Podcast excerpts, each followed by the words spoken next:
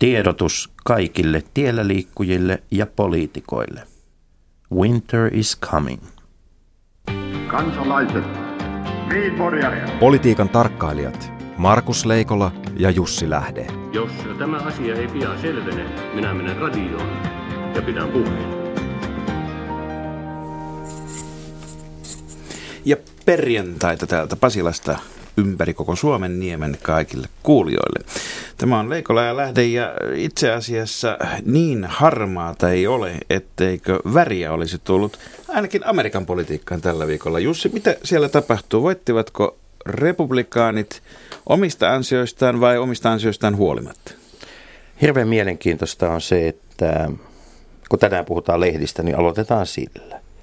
Eli Washington Post-lehdessä julkaistiin tänään ää, haastattelu henkilöstä, joka tuota Robert O'Neillistä, joka on todennäköisimmin se henkilö, joka on ampunut Osama Bin Ladenin. Niin näitä ampujahan on ilmoittautunut useampia. Kyllä, mutta et, jo, tä, jo tästäkin on nyt saatu sellainen spekulaatio aikaiseksi, että, että, että edes tällä haastattelulla ei haluttu tukea presidenttiä ja presidentin puoluetta niin, että tämä haastattelu olisi tullut vaikkapa viikkoa ennen vaaleja.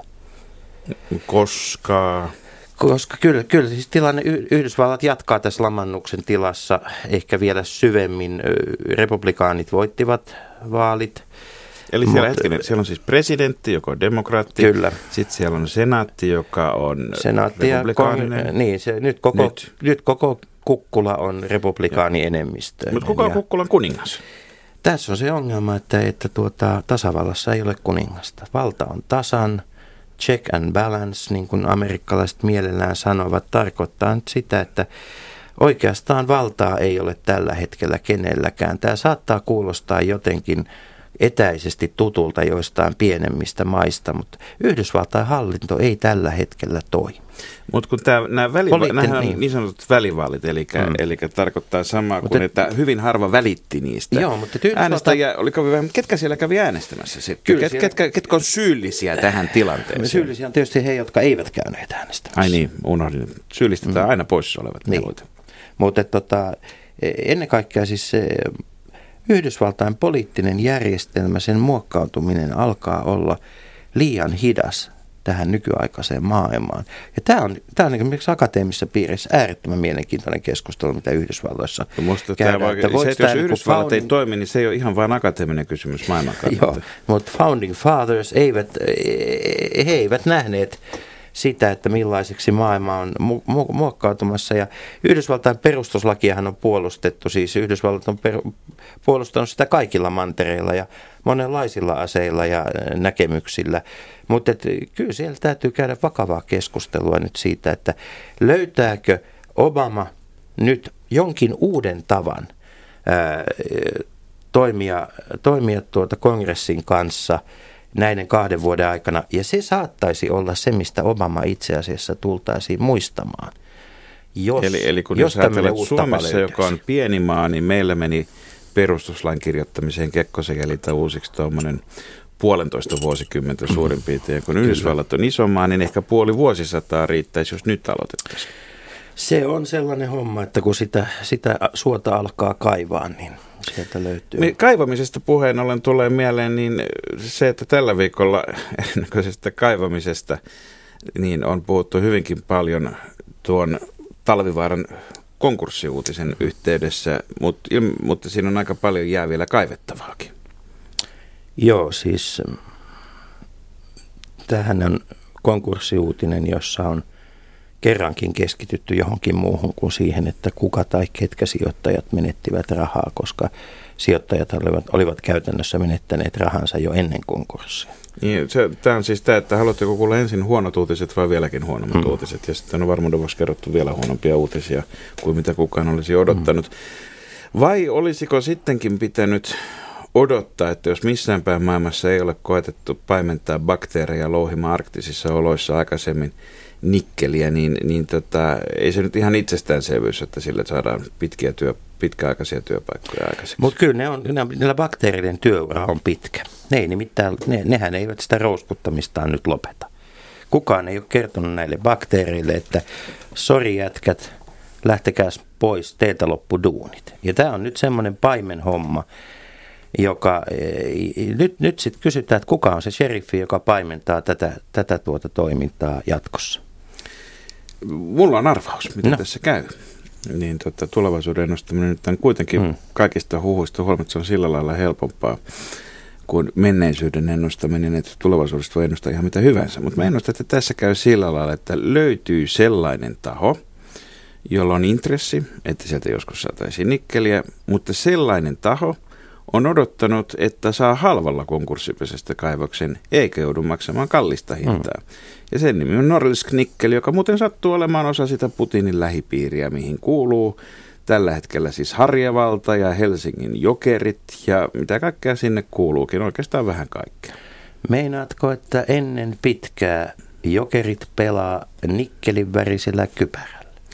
Kyllä, Talvivaara Gorsk on todennäköisesti joukkueen seuraava nimi siinä vaiheessa, jos he pääsevät sitten omista syntymäpäivistään Mutta 40. kyllähän se luottamusta vaatisi, että me annettaisiin tämmöinen homma veli venäläiselle, mutta kun tämä, tämä Mut- luottamuksen rakentaminen täällä kotimaassakin on, on, tuota, on vähän keskentekoista. Hallitus, Niin. hallitus tänään kello 13. Oppositio kuulee- käyttää lähetysikkunansa eli shoutboxia. Niin. Heittelee kysymyksiä väliin. Niin.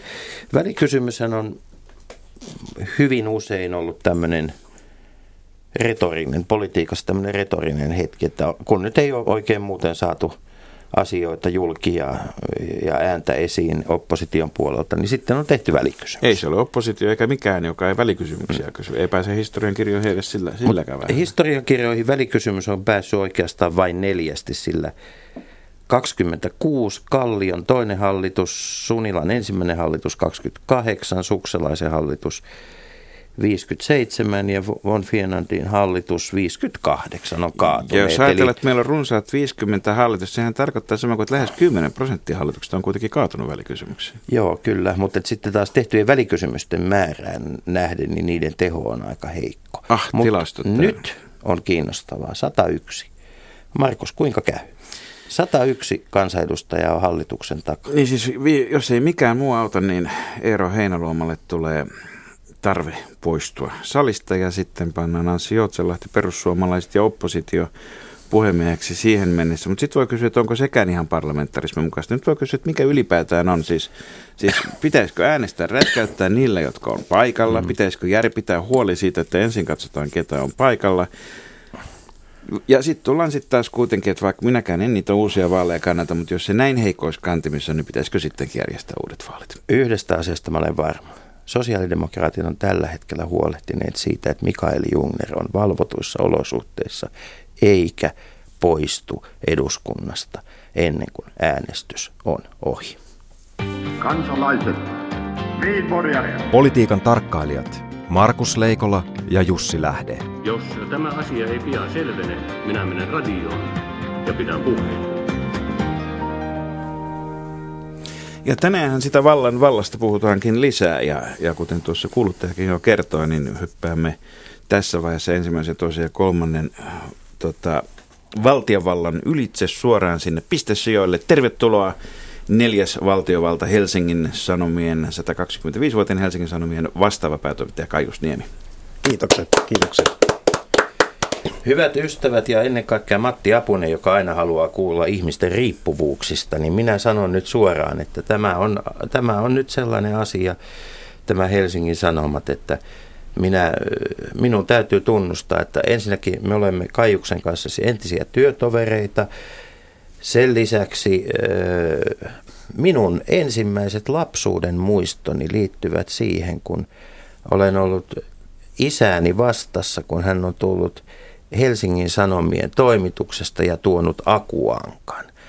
Öö, riittääkö tämä nyt vai jatketaanko vielä? Selvitys merkitään tiedoksi. Se on varmastikin hyväksyttävä riippuvuusselvitys. Mistä Helsingin Sanomat nykyään on riippuvainen? Tota, me muut olemme riippuvaisia Helsingin Sanomista, mutta mistä Helsingin Sanomat on riippuvainen, Kaius? No sanotaan, että Helsingin Sanomat lähtökohtaisesti on riippumaton. Ja oikeastaan niin kuin riippuvuussuhteita meillä on lukioihin. Ollaan oikeastaan täysin lukioista riippuvaisia ja aikoinaan, aikoinaan kun on, on puhuttu, silloin kun Helsingin Sanomat täytti sata vuotta, niin Heikki Tikkanen, silloinen vastaava päätoimittaja, sanoi, että lukijat on lehden tekijöitä ja tämä oli vuonna 1989 merkittävä vuosi muutenkin ja, ja mä uskon edelleenkin siihen, mitä Tikkanen on sanonut, että riippuvuussuhde on lukioihin ja lukioiden luottamukseen ja, ja siihen perustuu oikeastaan se päivittäinen tekeminen. Jos ei ole lukijoiden luottamusta, niin ei ole lehteäkään. No, lukijahan on täysin kummallinen, ennakoimaton, ö, oikukas olento, joka kuitenkin tiettävästi oikeasti on olemassa eikä ole taruolento. Ja aina oikeassa. Lukijoita on myös hyvin, hyvin erilaisia ja sehän on tietenkin niin kuin ison sanotaan, massalehden semmoinen päivittäinen asia yrittää muistaa kaikkia erilaisia lukijoita, eri ikäisiä, eri, eri elämän alueilla toimivia ja, ja, ja, ja sillä tavoin lehden tekemisen yksi semmoinen suola on itse asiassa se, että, että pystytään ja muistetaan te- tehdä kaikki kanaviin kaikkia ihmisiä mahdollisimman hyvin palvelevaa aineistoa ja se, se ei ole todellakaan helppoa. Ei varsinkin, kun mitä useampia haluaa palvella, sen enemmän väkeä se vaatii ja sitten se myös maksaa ja sitten jonkun pitää siitä maksaa ja yleensä se joku on sitten kuitenkin viime kädessä lukija. Mulla on tässä tuota tämän päivän tämä perinteinen paperilehti edessä, joka on sillä lailla myöskin perinteinen sanomalehti, että siinä on, on pääuutisaukema, josta käy ilmi, mitä kaikkea muuta on. Tällaisiahan webisaititkin ovat etusivulta tai kanne, kannesta käsin. Sitten siinä on kätevästi niskoja, joita voi jakaa eri puolille aamiaispöytää. Ja sitten täällä on tämä nyt-liite, jonka osa vanhemmasta väestöstä pudottaa saman tien paperin keräykseen ja osa nuoremmista lutusti lukee ainoastaan, ainoastaan sen. Jokainen voi löytää täältä osaston aiheensa mukaan. Ja, ja tuota sama jako, sama osastojako löytyy myöskin sitten netistä, jopa sitä myöten, että Helsingin Sanomien, ää, nyt sanoisin, kateellisten naljailun ainaisena kohteena oleva ilmoitusetusivu on uskollisesti viety myöskin digitaaliseen maailmaan, että siellä pitää ensin kääntää se etusivu.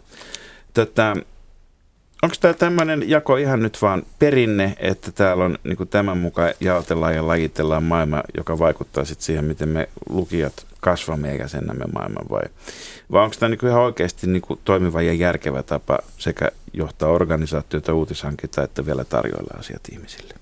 Lehtihän on muuttunut vuosikymmenen aikojen, aikojen saatossa niin kuin hyvinkin paljon ja, ja osastojaotkin on muuttunut todella paljon. Senkin aikaa, kun mä oon ollut Hesarissa, aloitin siellä 98 ja olin sitten siinä välissä kolme vuotta Iltasanomissa ja Taloussanomissa, niin senkin aikana on tapahtunut valtava määrä itse asiassa erilaisia osastojakomuutoksia. Ja sanotaan, että osastojako selventää ikään kuin sitä, sitä tarjoilua ja, ja jos ajatellaan, että mikä on lehden tai Hesarin perustehtävä, niin se on kuitenkin jäsentää maailmaa ja laittaa asioita kontekstiin ja mittasuhteisiin ja toki tällä jaolla on, on niin kuin lähtökohtainen tarkoitus siihen, että, että asiat tulee jotenkin järkevästi niin kuin tarjoiltua. Sitten toisaalta, jos ajatellaan digitaalista maailmaa, niin niitä jakoja on siellä hyvin paljon. On, voidaan katsoa, mitkä on viimeisimmät uutiset, voidaan katsoa, miten me ollaan järjestetty itse nämä, nämä uutiset erilaiseen hierarkiaan ja, ja tota, on luetuimmat uutiset ja niin edelleen. Ja nyt kun me ollaan tehty vielä iltapainos tuonne, tuonne tabletteihin, niin siellä tämä jako onkin ihan erilainen. Eli ihmisen nälkä on erilainen aamulla kuin illalla, uutisnälkä. No sanotaan, että, että tämän iltapainoksen, joka on puhtaasti digitaalinen, niin, niin me ollaan lähdetty siinä tekemään sitä ihan puhtaalta pöydältä, eli ilman ikään kuin tätä printin, printin ää, tota, perinteitä, ja, ja tota, se onkin kiinnostava koekenttä, ja, ja ensimmäiset niin kun, tämmöiset tulokset on ollut, että lukijat on ollut varsin tyytyväisiä siihen. Puhutaanpa perinteistä. Helsingin Sanomien kannessa lukee tänäänkin perustettu vuonna 1889.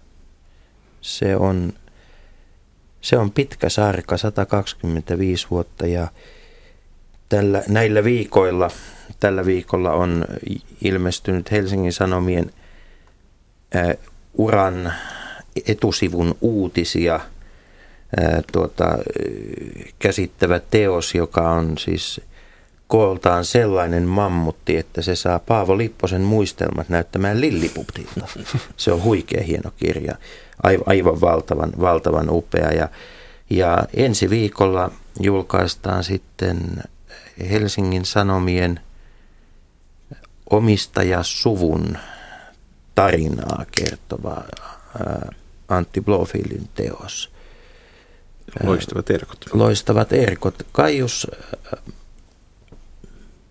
mitä merkitsee, mitä Helsingin Sanomien työntekijöille merkitsee se, että et, et lehti täyttää 125 vuotta? Se merkitsee todella paljon. Jos mä ajattelen toimituksen sisältä sitä asiaa, niin se tarkoittaa sitä, että meillä on sukupolvien, toimittajasukupolvien kaanon, jonka, joka on, on olemassa siellä taustalla ja se on se tietenkin se Helsingin Sanomien asema lukijoiden keskuudessa, joka on lunastettu kaikkina vuosikymmeninä jokaisena erikseen. Mutta se, mikä se, ehkä se tärkein asia on, että nyt tämä nykyinen toimittajasukupolvi on sillä lailla niin kuin merkittävässä asemassa, että nyt rakennetaan sitä siltaa tulevaisuuteen näinä vaikeina aikoina, kun samaan aikaan taloudellisesti Suomessa ei mene kovin hyvin ja toisaalta sitten tämä digitalisaatio tulee ja tarjoaa valtavan hienot mahdollisuudet, mutta saman aikaan kun oikeastaan ei puhuta journalismin kriisistä, mutta bisnesmallit on, on aikamoisessa niin kuin järjestyksen tilassa, niin, niin tota, tämä on, tämä on äärimmäisen jännittävää aikaa. Ja siinä on hyvä palata välillä historiaan ja miettiä, että mikä on se Helsingin Sanomien ydin ja mikä on se tarkoitus. Ja tämmöisenä juhlapäivinä ja hetkinä, niin sen miettiminen on tavattoman tärkeää. Niin se on hyvin kiinnostavaa, koska media media on ollut aikanaan, voi sanoa, että järisyttävän hyvä bisnes. Käytettiin media, termiä lupa painaa rahaa. Niin, siis. mediatalojen omistus. Ja onhan se, jos miettii sitä mallia, mm. siis että ensin kerätään vuoden, silloin kun ei ollut näitä määräaikaistilauksia, mm. oli, tilauksia oli vuosi, tilauksia, ensin kerätään rahat lukijoilta pois, mm. sitten myydään ne lukijat ilmoitteille, kerätään ilmoitteita rahat pois, ja sitten ruvetaan miettimään, että paljonko rahaa käytetään sen sisällön tekemiseen, kun ensin haettu ne rahat, hmm. niin eihän edes pankit pysty samaan. Niin, no, tavallaan suomalainen asuntotuotantohan aikanaan toimi pankkien ohjauksessa juuri näin, että ihmiset ensin säästivät asuntonsa, sitten ne rakennettiin. Mutta että maailma on tässäkin muuttunut. Mutta tota, jos me ajatellaan äh, sanoma-osakeyhtiötä, Helsingin Sanomia ja ennen kaikkea sitä päivälehteä, joka, jonka ensimmäinen numero, näytenumero julkaistiin 16. marraskuuta 1889, niin Helsingin Sanomien juuret eivät suinkaan ole äveriässä omistamisessa. Että, että Eero Erkko oli pääkaupunkiseudulle, maaseudulta tullut nuori opiskelija. Hän oli, voi sanoa, että oikeastaan hänen taustoistaan tiedetään, aina kun niistä puhutaan, niin sanotaan, että hän oli äreän isän poika. Mutta... Niin se oli vähän kuin aikansa hipsteri-proggis. Niin, se, kyllä. Siis Hesarihan oli siis nimenomaan sitä, että jos katsotaan, tai päivälehti, katsotaan minkälaisen kulttuurivaikuttajien joukon se keräsi ympärilleen ennen kaikkea ihmisiä, joista tuli kulttuurivaikuttajia myös lehden myötä. Niin siis silloin kun se perustettiin, niin kenenkään, kenelläkään ei ollut sellaista niin kuin väpäjävää partaa ja taatamaista hmm. poljentoa.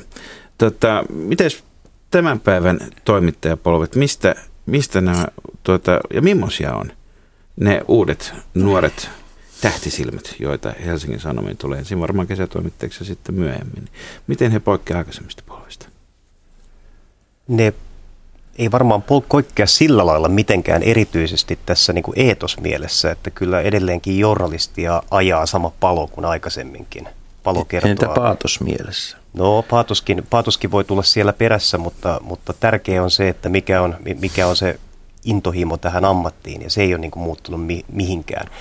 Tämä uusi aika toki tuo uusia taitoja ja se, että me, meillä on niin kuin koodaustaitoisia toimittajia tällä hetkellä meidän deskissä loihtimassa verkkoon ja mobiiliin aivan poikkeuksellisia hienoja datajournalistisia projekteja on esimerkiksi yksi sellainen asia, joka on muuttunut tähän, tähän aikaisempaan. Mutta nyt jos palataan tähän, mitä, mistä, mistä Jussi puhui, eli siihen vuoteen 1889 ja siihen seuraavaan, niin sitä seuranneeseen kymmenen mm. vuoteen, niin me puhutaan Eero Erkosta, Arvid Järnefeltistä, Juhani Ahosta.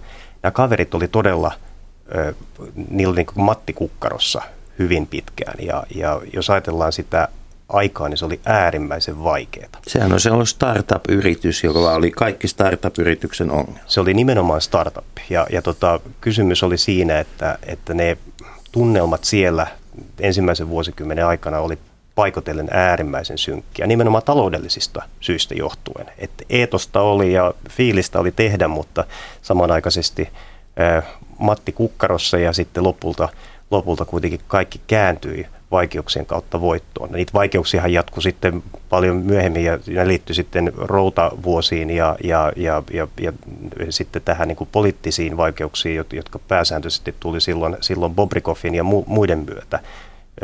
Sensuuri iski äärimmäisen Ja lehti lakkautettiinkin välillä. Hmm. Lehti lakkautettiin vuosina 899-1904 peräti 11 kertaa. Hmm. Ja sitten lopulta lakkautettiin kokonaan ja, ja, ja sitten syntyikin Helsingin Sanomat. Mutta siitäkin kertoo mun mielestä mielenkiintoista, että kun lehti, sitten päivälehti ää, tota, lopulta lakkautettiin, kesti viisi päivää, niin Helsingin Sanomien tai Helsingin Sanomat niminen lehti koelehti ilmestyi. Että, tota, siinä ei annettu piiruakaan periksi, mutta Eero Erkko oli, oli vuonna, vuonna 1903, niin oli, oli joutu maapakoon – monien muiden muassa ja meni, meni Yhdysvaltoihin ja perusti siellä kirjapainon ja kirjakaupan ja niin edelleen. Että, että tota, kyllä se startup-henki oli silloin olemassa mitä suurimmassa määrin ja periksi ei annettu. Mutta nimenomaan tämän periksi antamattomuus liittyy tietysti myös ideologisiin ja aatteellisiin syihin, ei pelkästään vaan siksi, että kyllä tästä vielä bisnes tulee tai, tai haluamme luoda niin, on niin tärkeää saada luotua esseille, arvosteluille ja pääkirjoituksille merkittävä julkaisufoorumi, ettei anna periksi. Niin täytyy, täytyy muistaa, että eh, moni puolue on perustanut lehtiä. Niin mutta... ylipäätään niin siis Suomen lehdistön historian valtaosan lehdet ovat olleet hyvin vahvasti aattelisia, joko puolueisiin hmm. sitoutuneita suurimman osan aikaa, että on aika tuore kuitenkin tämä muutaman kymmenen vuoden mm. aika, kun, kun kaikki lehdet haluavat olla toinen toistaan riippumattomampia. Ja, ja voidaan sanoa, että päivälehti on niitä lehtiä, jotka, jo, jossa oikeastaan sitten päivälehden ympärille ää, rakentui silloinen nuorsuomalainen puolue. Tämä on juuri näin, eli monta kertaa kävi juuri toisinpäin. Puolue oli olemassa ja sitten lehti ikään kuin tuli siinä sivussa. Tässä tapahtui toisinpäin. Päivälehden ympärille tosiaan tuli, tuli puolue ja se puolue kytkös sitten niin kuin se liudentui vasta sitten ihan 20-luvulla Suomen itsenäistyttyä, jolloin sitten ikään kuin oli vielä paremmat mahdollisuudet muuttua niin kuin isommaksi lehdeksi, mutta jo siis 1918 vuoteen tultaessa, niin, niin lehden levikki oli jo 65 000, joka oli siihen maailman aikaan aivan huikea levikki. Ja se ehkä johtui kuitenkin siitä, että ensimmäisen maailmansodan aikana Eero Erkko kumppaneineen ymmärsi, että tämän lehden taustottavan roolin, kun sota oli päällä. Ja se sama asiahan on hyvin kytköksissä nykyaikaan. Eli mitä suurempia kriisejä muita on meneillään, ihmisten tiedonjano kasvaa ja meidän tehtävä on niistä kertoa äärimmäisen analyyttisesti ja perinpohjaisesti.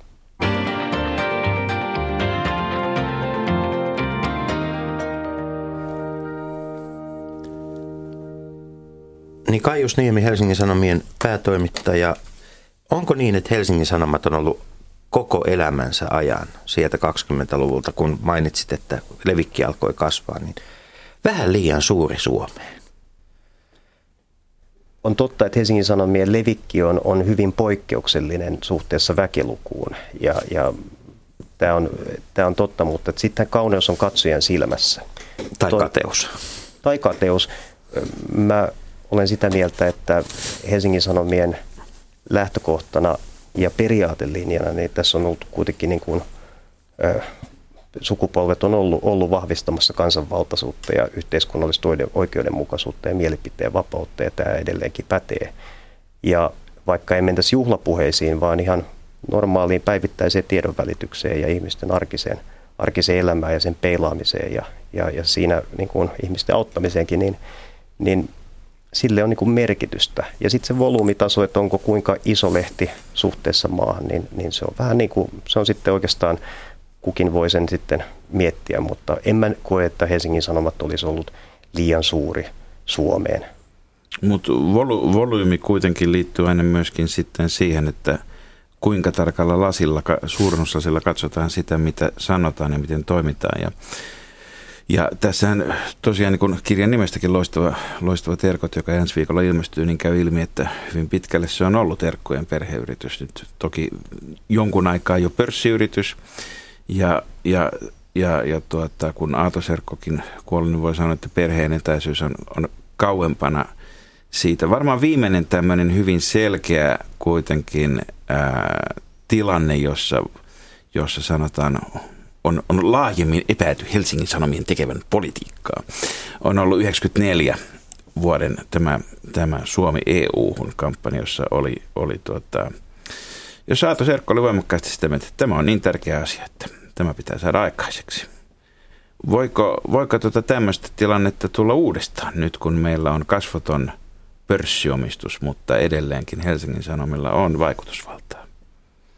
No se, mitä 94 tapahtui, silloin en, en ollut he, lehden palveluksessa, mutta oli, oli ehkä se kivikengessä siellä se, että lehti teki ihan normaalia uutistoimintaa. Oli EU-myönteinen pääkirjoituksissaan ja, ja se, mikä ehkä tulee esiin aika hyvinkin Janne Virkkusen muistelmissa, oli se, että e, mainoskampanja, joka sitten, jonka sitten niin pääomistaja yhdessä sitten muutaman muun isomman lehden kanssa teki, niin vähän hiersi ja vähän enemmänkin hiersi siitä, mikä oli, mikä oli tota, sitten se, niin kuin se varsinainen integriteettikysymys sitten, millä tavalla lehteä tehtiin.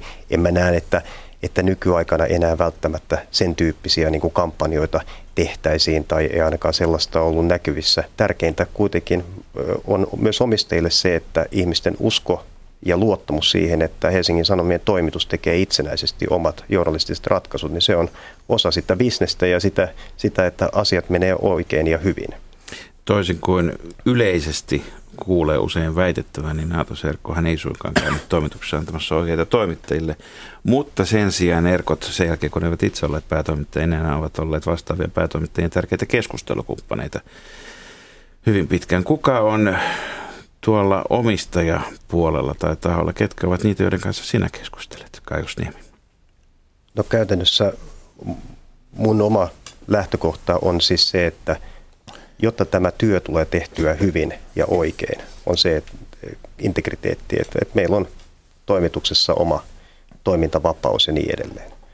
Mutta toki omistajien kanssa tulee keskusteltua asioista, mutta se ei tarkoita sitä, että sieltä paalutettaisiin. Eli tässä ajassa on itse asiassa erona ehkä tähän perinteiseen perheyhtiöön ja siihen malliin, jossa esimerkiksi Aatos Erkolla oli voimakas toimittajatausta ja kolmannessa polvessa lehden tekijä – on, on se, että tämän tyyppistä ohjausta ei enää ole sellaisena. Ja, ja itse asiassa sikäli voisin sanoa, että toimituksen ö, oma toimintavapaus on, on isompi varmaan kuin koskaan aikaisemmin.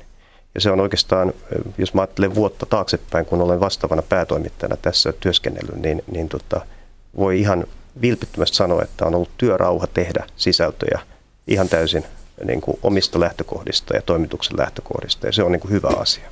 Toivottavasti se työrauha ei ole tyyntämyrskyn edellä, niin kuin usein kun on liian rauhallista toimituksissa. Taloudelliset lainalaisuudet niin, mä olin just kysyä seuraavaksi, että, että minkä tyyppiset niin, tota, paineet sitten voisivat lähteä vaikuttamaan siihen työrauhaan? No sanotaan, että Helsingin Sanomissa oli isot YT meillä tuossa vuodenvaihteessa ja, ja tietenkin niin kuin muissakin ei-valtiollisissa viestimissä, niin, niin tota, eletään tosi tiukkoja aikoja tällä hetkellä. Et nämä YT-uutiset, kun ne koskee koko Suomea oikeastaan toimialalta kuin toiselle, niin, niin ne ihan yhtä lailla ne koskee myöskin toimituksia. Ja ne on niitä asioita, jotka toki tässä päivittäin mielessä on. Miten hyvin mainosmyynti vetää, miten hyvin meidän kuluttajapuoli vetää, niin sanotusti tilauksia tehdään ja näin poispäin. Ne on niitä, mitkä toki niin kuin mietityttää tässä. Mutta hyvää tässä ajassa on se, että vaikka toki niin kuin, talous Suomessa ei ole kovin hyvässä kunnossa ja, ja, ja, ja, ja mainostajakin on, on, on, on varsin niin kuin niukasti tai mainosvolyymit on, on heikkoja kaikilla kaupallisilla medioilla, niin voi sanoa sitten kuitenkin se, että ihmiset lukee paljon ja suomalaiset lukee paljon ja se näkyy esimerkiksi siinä meillä, että, että nyt kun me ollaan selkeästi pystytty myöskin tota, meidän ihan mittausten mukaan niin parantamaan lehden laatua koko ajan tässä pitkin matkaa, niin se on, vaikuttaa siihen, että meillä lehteä tilataan yhä enemmän eri muodoissaan sekä, sekä printtinä että digitaalisena ja lähestulkoon puolet meidän tilaajista on myöskin digitaalisen tilauksen piirissä, joka on ihan maailman ennätysluokkaa. Tuota, Kaius Niemi, yksi median suuri murros on ollut se, että usean vuosikymmenen aikana kaikkialla länsimaissa median omistus on siirtynyt yksittäisiltä kustantajaperheiltä tai kustantajilta pörssiyhtiöille. Onko pörssiyhtiö riittävän niin pitkämielinen omistaja medialle niin, että media voi kehittyä, että voidaan elää sellaisia aikoja, joita esimerkiksi tämä Päivälehden ja, ja tuota Helsingin Sanomien historia pitää sisällään. Näetkö, näetkö jotain ongelmaa siinä, että ollaan niin tiukasti kvartaalitaloudessa, että pystytäänkö pörssiyhtiön omistamissa medioissa kehittämään uutta? Se liittyy hirveästi pörssiyhtiön itseensä ja meillä on hirveän monella monenlaisia lähestymistapoja pörssiyhtiössä. Mä uskon, että lehteä pystytään tekemään fiksusti ja, ja rakentavasti ja, ja myöskin investoiden myös pörssiyhtiössä, mutta se vaatii myöskin sit toimituksilta kykyä uusiutua ja tehdä asioita sillä lailla, että oikeasti ollaan ymmärretään se muutos, mikä tapahtuu. Ja nyt jos mä ajattelen, mikä konkreettisimmillaan muutos on, ihmiset pitää esimerkiksi lehden lukemisesta printissä äärimmäisen paljon. Ja meillä on hyvä pito. Me ollaan edelleen Pohjoismaiden suurin sanomalehti printissä. Sitten me ajatellaan, että meillä ei koskaan aikaisemmin ollut yhtä paljon lukijoita, jos me ajatellaan, että me tavoitetaan 2,2 miljoonaa eri suomalaista viikkotasolla, niin se on aivan mahtava tilanne. Ja nyt sitten kysymys on se, että miten me saamme niin kuin suomalaiset mukaan ja myöskin digitaalisessa maksamaan siitä meidän sisällöstä, niin se on se suuri juttu ja mä oon hyvin optimistinen tähän, koska mitä paremmin me teemme töitä sen eteen, että me tarjoamme sellaisia asioita, joita muut eivät tarjoa siellä verkossa, mobiilissa, tableteissa ja niin edelleen, niin, niin ö, tässä rakennetaan niin kuin siltaa tulevaisuuteen ja se toimii myös pörssiyhtiön sisällä. Eli rahan ei tarvitse välttämättä rakastaa journalismia, mutta raha myös ymmärtää journalismin kehittämisen ja, ja sen journalismin toimintalogiikan. Niin, mä sanon, että pörssiyhtiö ei ole täysin vieras sille logiikalle, missä puhutaan eetoksesta ja siitä, että, että Hesarilla on tärkeä yhteiskunnallinen rooli, rooli tota myöskin jatkossa. Se, mikä usein unohtuu Suomessa, on se, että Helsingin Sanomat tai vaikka Helsingin Sanomat, Ilta-Sanomat, koko Sanoma News, niin kuin termi taitaa, onko se nyt tämän vuoden organisaatiossa vielä? Sanoma Media Finland. Sanoma Media Finland, aivan mm. oikein. Tota, tällä hetkellä, niin se on kuitenkin vain pieni osa ja, sano, ja sehän oli yksi Jaakko Rauramon isoja visioita tehdä puolustustarkoituksessa, mutta ehkä nyt vähän sitten huvinkin vuoksi, tai sanotaanko, että on kivempi olla puolen Euroopan omistaja, niin kansainvälistä ja osa tästä kansainvälistymisestä on ollut vähän leniläinen menetelmä, kaksi askelta eteen, yksi taakse sitten on, on, on tultu takaisinkin.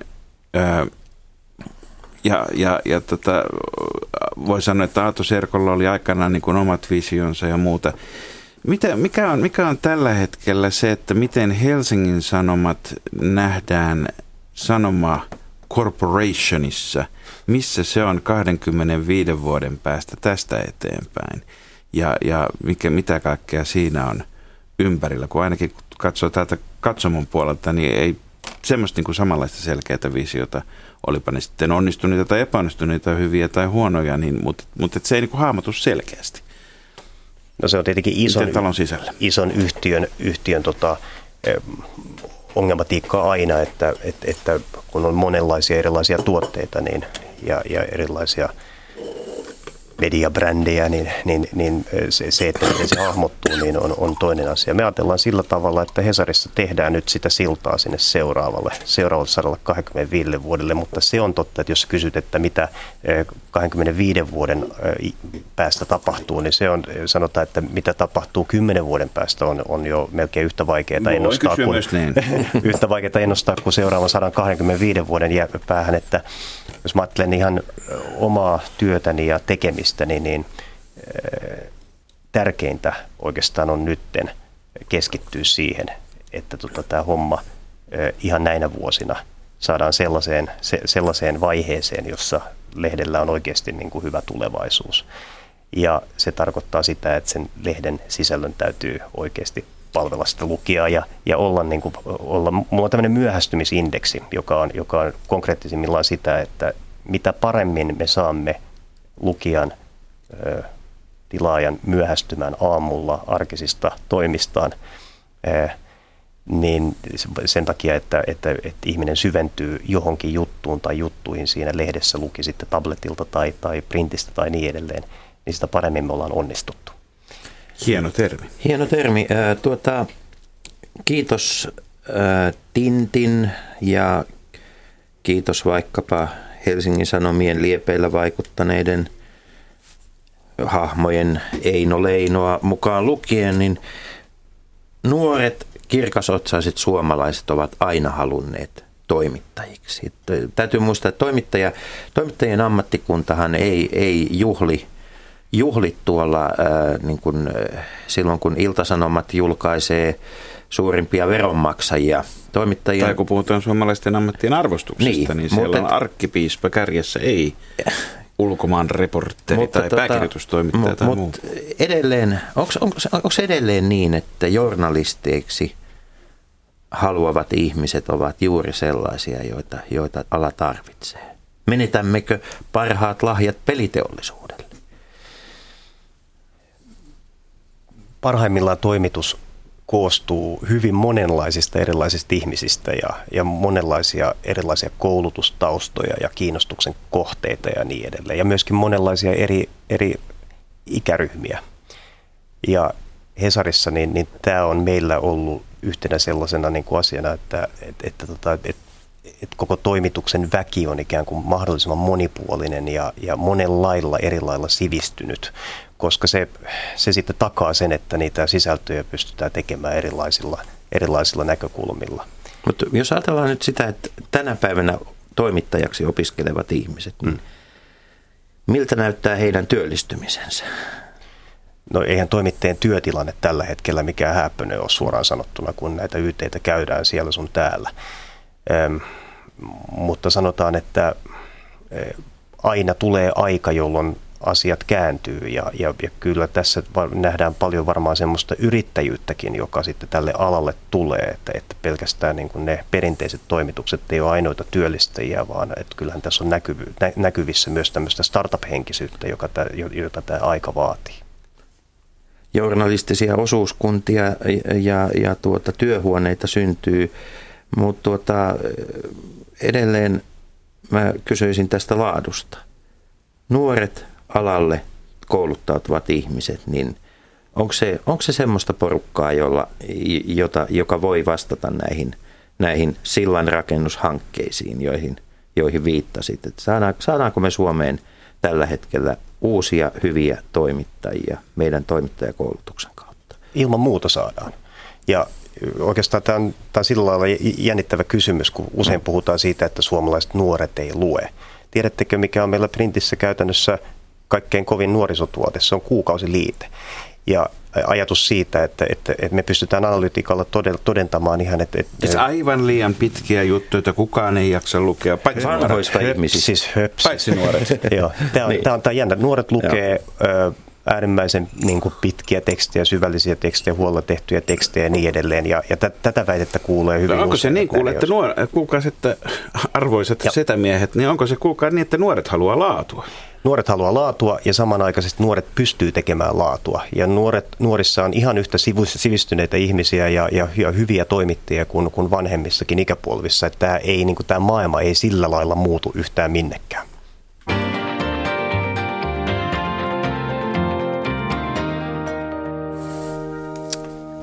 Helsingin Sanomien vastaava päätoimittaja Kaijus Niemi, kuinka paljon olet nyt tämän ensimmäisen päätoimittajavuotesi aikana ehtinyt olla – pohjoismaisiin, pohjoismaisiin ja muihin eurooppalaisiin kollegoihin, kollegoihin yhteydessä? Olen ehtinyt olla, olla jonkin verran. Mm, enemmänkin olisin voinut olla. Olen tällä hetkellä esimerkiksi IPIN, joka on tämä kansainvälinen sananvapausjärjestö International Press Institute hallituksessa, joka on itse asiassa Elias Erkko on yksi perustajajäsenistä ja, ja, ja tämä on hyvä foorumi muun muassa olla yhteydessä kollegoihin. Mutta päätoimittajan työ tällä hetkellä vaatii oikeastaan niin kuin hyvin paljon läsnäoloa toimituksessa niin tuotekehityksen puolella kuin sitten niiden päivittäisten, päivittäisten sisältöjen tekemisessä ja niistä, niistä, niin kuin, niistä linjaamisessa ja muuta. Eli päätoimittajan työ on jotakin aivan muuta kuin näissä historiapuheissa näinä päivinä ja viikkoina kerrotaan sen olleen aikaisemmin. No nythän on paljon lehdistöhistoriaa ikään kuin ilmestynyt ja ilmestymässä ja se on äärimmäisen hyvä asia, että, että ne on kirjoissa ja kansissa ja, ja tota, tullut, tullut niin sanotusti laitettua, laitettua ylös. Mutta nehän ei kuvaa nykyaikaa lainkaan. Päätoimittajan rooli ainakin niin kuin omasta näkökulmasta, niin, niin pitää ikään kuin se valta pitää ansaita sitä kautta, että nimenomaan rakentaa sen sillan, mistä me ollaan puhuttu sinne tulevaisuuteen, ei oikeastaan niin kuin, heilumalla kokkareilla tai, tai, tai, tai, tai ikään kuin tämmöisissä edustuksellisissa rooleissa, vaan tämä on nyt kovaa työtä, joka on, joka on ihan, ihan semmoista niin kuin arkista painamista yhdessä koko toimituksen muun väen kanssa ja, ja tota, sillä tavalla sitten se oikeastaan se syntyy se uusi, uusi aika sinne, sinne sisälle. Niin ennen, ennenhän lehdissä oli kaksi päätoimittajaa siitä syystä, että toinen kulki koktailkutsuilla seurustelemassa poliitikkojen, talouselämän mahtajien, korkeimman oikeuden tuomarien kanssa ja, ja toinen sitten piti huolella, että se lehtikin ilmestyy seuraavana päivänä. Ja, mutta tota, edelleenkin Helsingin Sanomat on instituutti, jolla on vaikutusvaltaa. Mitenkäs tämä yhteydenpito näihin muihin instituutioihin hoidetaan tänä päivänä? Kyllä, tässä on paljon toki tätä yhteydenpitoa olemassa ja, ja tarviikin olla. Että ei, ei tässä voi olla käytännössä täysin kytkeytymättä muuhun yhteiskuntaan ja niin edelleen, mutta, mutta tota, saman aikaan siis yhteyksiä pidetään yllä, tieto kulkee, usein tietojen pohjalta tehdään uutisia ja, ja, ja, ja, ja, ja ratkotaan niitä, niitä yhteiskunnallisia ongelmia sitten lehden sivuilla ja, ja esitellään niitä ja niin edelleen, että itse asiassa lukijat pääsisi niitä ratkomaan pikemminkin kuin, kuin toimittajat. Mutta Mut joillakin nuoremmin toimittajilla olisi sellainen käsitys, että ei pidä seurustella poliitikkojen kanssa olla kovin tiiviisti tekemisissä, koska siitä voi tarttua jotakin, ei nyt Ebolaa ihan, mutta mutta jotakin epäme- epämiellyttävää epämääräistä ja, ja kyseessä varmasti on hyvin pitkä laahusvarjo sieltä Kekkosen ajasta, jolloin oltiin niin tiiviisti sylikkäin, että ei siihen mahtunut edes YYA-sopimuksen jatkopöytäkirja väliin poliitikkojen ja toimittajien, toimittajien väliin. Onko tämä semmoinen asia, tämä, tämä yhteydenpidon tiiviys ja se, että mihin suuntaan kumarretaan ja pyllistetään ja etäisyyden oikea määrittely – joka on myöskin aktiivisen keskustelun kohteen esimerkiksi Helsingin Sanomien toimituksessa, että kuinka paljon pitää olla tekemisissä, mikä on liikaa ja miten ei, minkä näköisiä eettisiä pelisääntöjä esimerkiksi teillä on käytössä?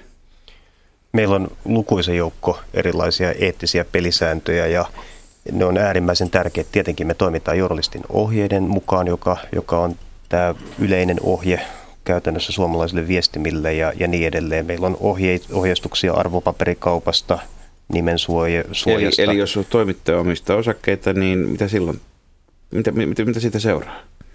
Käytännössä Vai kyllä, ne saa omistaa osakkeita? Kyllä toimittajat voi, voi omistaa osakkeita, mutta, mutta kyllä me hyvin tarkko, tarkkoina ollaan sen kanssa, että milloin kauppaa tehdään tai, tai näin poispäin. Että, tota, että tämä, tämä on hyvin tärkeä osa sitä integriteettiä ja sitä luottamusta lukijoiden suuntaan, että ymmärretään se, että jollain jutulla voi olla esimerkiksi pörssikursseja heilauttava vaikutus ja silloin ei kauppaa tehdä sen, sen tai se, tämmöisen jutun julkaisun alla tai niin edelleen.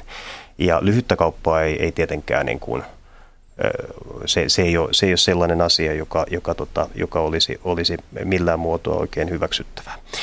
Tota, on, on ohjeita kriisitilanteiden varassa lapsien, nuorten ö, osalta uutisoinnista, on kuvaohjeistuksia ja niin edelleen, oikaisuohjeita, sosiaalisen median ohje, ohjeistuksia ja niin edelleen.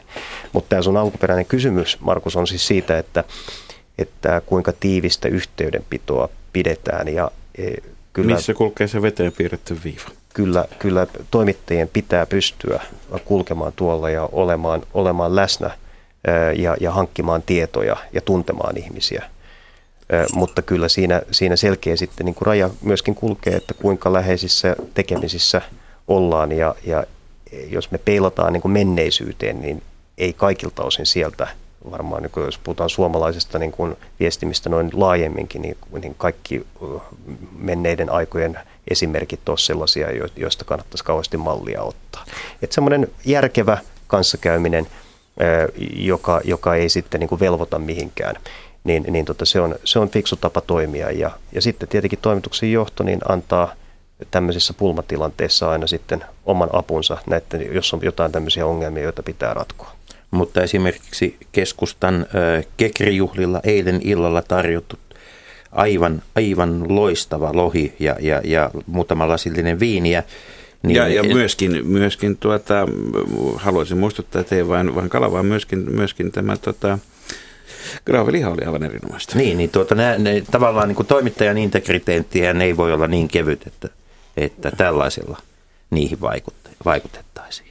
No se on tuommoinen tarjoulu kohtuuden rajoissa, niin, niin, niin on, mutta me esimerkiksi maksetaan kaikki matkat itse, jos tämän tyyppisiä tehdään ja niin edelleen, että, tota, että, että siinä, siinä kulkee ihan selkeästi sit raja, että, että tota, me ei oteta vastaan ilmaisia matkoja esimerkkinä.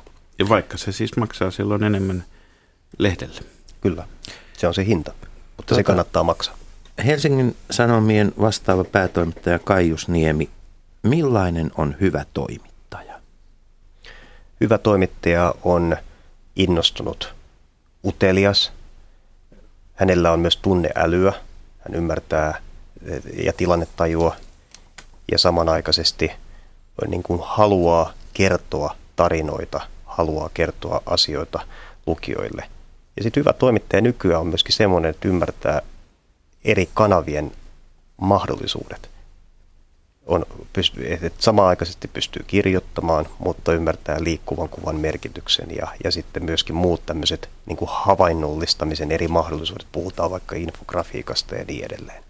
Ja tosi paljonhan näitä vaatimuksia ikään kuin tähän nykyaikaan on, mutta eihän kaikkien kaikkea tarvi osata, vaan sen, se peli pelataan siellä toimituksen sisällä niin, että meillä on sitten ihmisiä, jotka on niiden omien – asioiden asiantuntijoita, hyviä graafikoita, hyviä kuvaajia ja niin edelleen. Ja sitten se on tiimipeliä, jossa saadaan sitten hyvä lopputulos aikaiseksi. Eli sieltä löytyy oma Kalleen Kallelansa ja oma Juhani Ahonsa. Ja, no vähintään.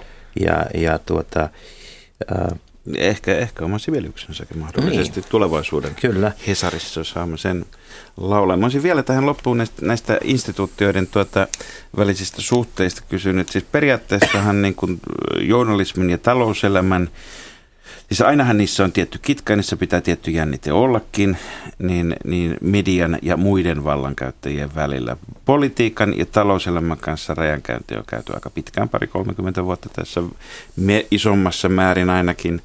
Ja, ja, ja tuota, kun sillä välin, sillä kun voi sanoa, että kun osapuolet ovat tarpeeksi tyytymättömiä kukin, niin tilannehan on hyvä. Oikeuslaitos on varmaan kuitenkin se edelleenkin se iso tabu Suomessa. Meillä on paljon semmoisia tuomareita juristit, jotka on sitä mieltä, että älkö tulko muut arvostelemaan esimerkiksi oikeuden päätöksiä. Tai että vain juristit ymmärtävät näistä asioista ja saavat keskustella – Miten itse näet tämän tilanteen suhteessa oikeuslaitokseen? Meillä on hyvin paljon kuitenkin, siis kun yhteiskunta muuttuu, oikeudenkäyttö muuttuu ja lainsäädäntö yleensä muuttuu perässä. Helsingin Sanomissa on varsin paljon panostettu oikeustoimittamiseen kuitenkin. Mä en näe sitä tabuna ainakaan meillä millään muotoa, vaan, vaan nimenomaan... Mutta tuleeko palautetta myös sitten, jos joku muu näkee sen ongelman? No ei ainakaan mulle ole tullut palautetta niistä kriittisistä jutuista, mitä me ollaan julkaistu. Ja kyllä sanotaan, että oikeuslaitokseen liittyy paljon semmoisia kysymyksiä, jotka liittyy esimerkiksi tuomioistuinten erilaisiin käytäntöihin eri puolilla Suomea, käytännössä prosessien aikoihin, josta tulee koko ajan tuolta noottia niin kuin, sitten, ja rekla, reklamointeja tuolta, tuolta Euroopan puolelta, sitten kun niitä käydään, käydään läpi ja niin edelleen. Kyllä nämä on erittäin tärkeitä asioita. Samoin tutkivan journalismin parhaat periaatteet sit siinä vaiheessa, kun esimerkiksi sanotaan, että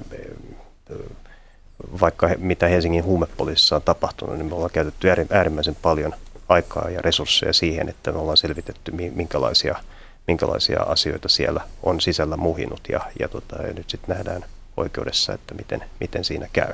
Osa tätä rajankäyntiä on myös se, että entistä useammin meillä saattaa olla oikeudenpäätöksessä todetaan, että henkilö on jo kärsinyt julkisuudesta, negatiivisesta julkisuudesta ja ikään kuin tämä median toiminta niin kuin salakavallasti jotenkin niin kuin luisuu ja liukuu sinne oikeuskäytännön puolelle, jossa sen ei tietenkään pitäisi olla osa sitä, vaan ainoastaan vain ja ainoastaan tuota ne lakiin, oikeuteen ja kohtuuteen liittyvien asioiden pitäisi olla siellä ratkaisuperusteena, eikä suinkaan se paljonko ollut julkisuutta. Vai mitä mieltä olet?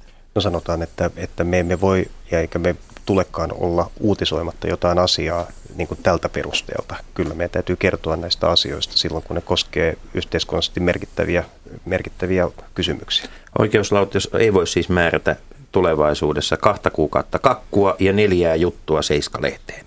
Tuota, Kaius Niemi, Helsingin Sanomien, Päivälehden ja Helsingin Sanomien historia vielä, niin mitkä on olleet ne itsenäisen Suomen aikana ne vaikeimmat hetket valtiovallan ja, ja tuota, lehden välisessä suhteessa? Mitkä on olleet ne hankalimmat hetket, jos katsotaan, katsotaan täh, tässä lopussa vielä hetkeksi taaksepäin? No sanotaan, että varmaan vaikeimpia asioita on ollut vuoden 18 sota. Ja se, millä tavalla ikään kuin lehden lukijat jakaantuivat ikään kuin kahtia. Ja se on ollut yksi semmoinen varmasti toimituksessa hyvin, hyvin niin kuin vaikea tilanne ja, ja, ja, ja sitten se, että, että lehti lähti tukemaan niin kuin Stolberia silloin presidentiksi. Ja oli, oli sitten jollain tavalla kokoava ja, ja, ja, ja tota, sitten Mannerheim siinä jäi toiseksi ja, ja, ja käytännössä tämä Stolberin poliittinen linja, joka oli laillisuus, edistys ja kansanvalta, niin se on ollut aika pitkälle myöskin se, mikä, mikä, mikä on ollut Helsingin Sanomien linja läpi. läpi. No sitten suhde Kekkoseen on varmaan yksi sellainen asia, oli äärimmäisen vaikea, että lehti oli oikeastaan niin kuin vuodesta 1956 aina sinne 70-luvun alulle asti, niin, niin Kekkosen kanssa niin kuin jatkuvasti tukkanuottasilla ja kyllä Erkot oli voimakkaasti niin kuin lännettämässä tätä, tätä niin kuin Suomea sitten siinä, siinä mielessä 70-luvulla sitten tavallaan se taittui jon, jonkun verran tavallaan tämä suhde sitten siihen suuntaan, että, tota, että löytyi niin kuin yhteinen rytmi ja, ja, tota, ja niin edelleen.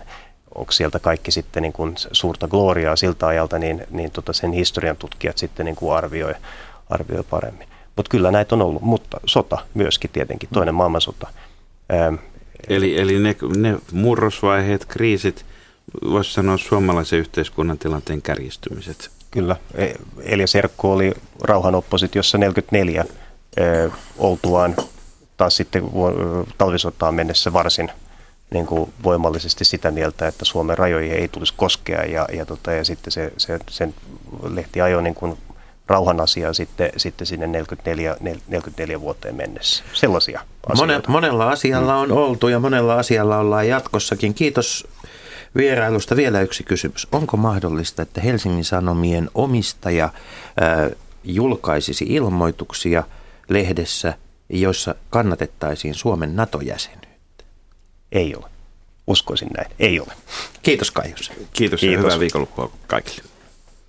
Kansalaiset niin, Radio Yhdessä. Leikola ja Lähde. Jos tämä asia ei pian selvene, minä menen radioon ja pidän puheen. Perjantaisin aamu 10 uutisten jälkeen.